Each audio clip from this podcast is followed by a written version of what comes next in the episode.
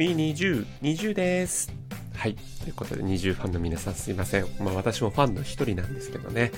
ッドニュースレディオナビゲーターのしゅんです。この番組はジャンル問わず多岐にわたっていいねな情報を伝えていく番組となっています。今回はですね、2月10日、本日が20ラボの日ということで、昨年大ブレイクを果たしましたガールズグループ20がソフトバンクとの共同プロジェクトとして20ラボというのをスタートします。この20ラボはですね、特設サイトとなっておりまして、本日オープンしたんですが、毎週水曜日の夜8時ですね、20時に様々なコンテンツが公開されていきます。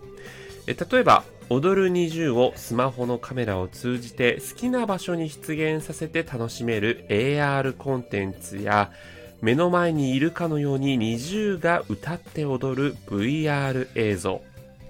そして様々なアングルで20を楽しめる FR 多視点映像ということですねを楽しむことができるということで、本当にね 5G 時代到来ということで、ソフトバンクからこのようなコンテンツが様々公開されていくということで、20ファンならずともね、ガジェット好きというか、こういった最先端の映像とかが好きな方にも楽しめる内容になってます。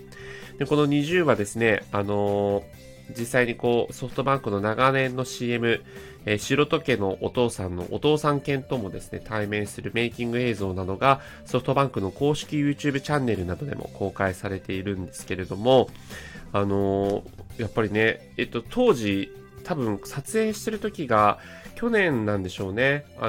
復活したミーヒがいないということで、8人で、その辺のやつが映っているということで、ミーヒファンの人はちょっと残念かもしれませんが、20ファンの人必見のコンテンツとなってます。そしてこのソフトバンクの CM に使われるポッピンシェイキュンという新しい新曲がですね、4月7日に発売されるんですが、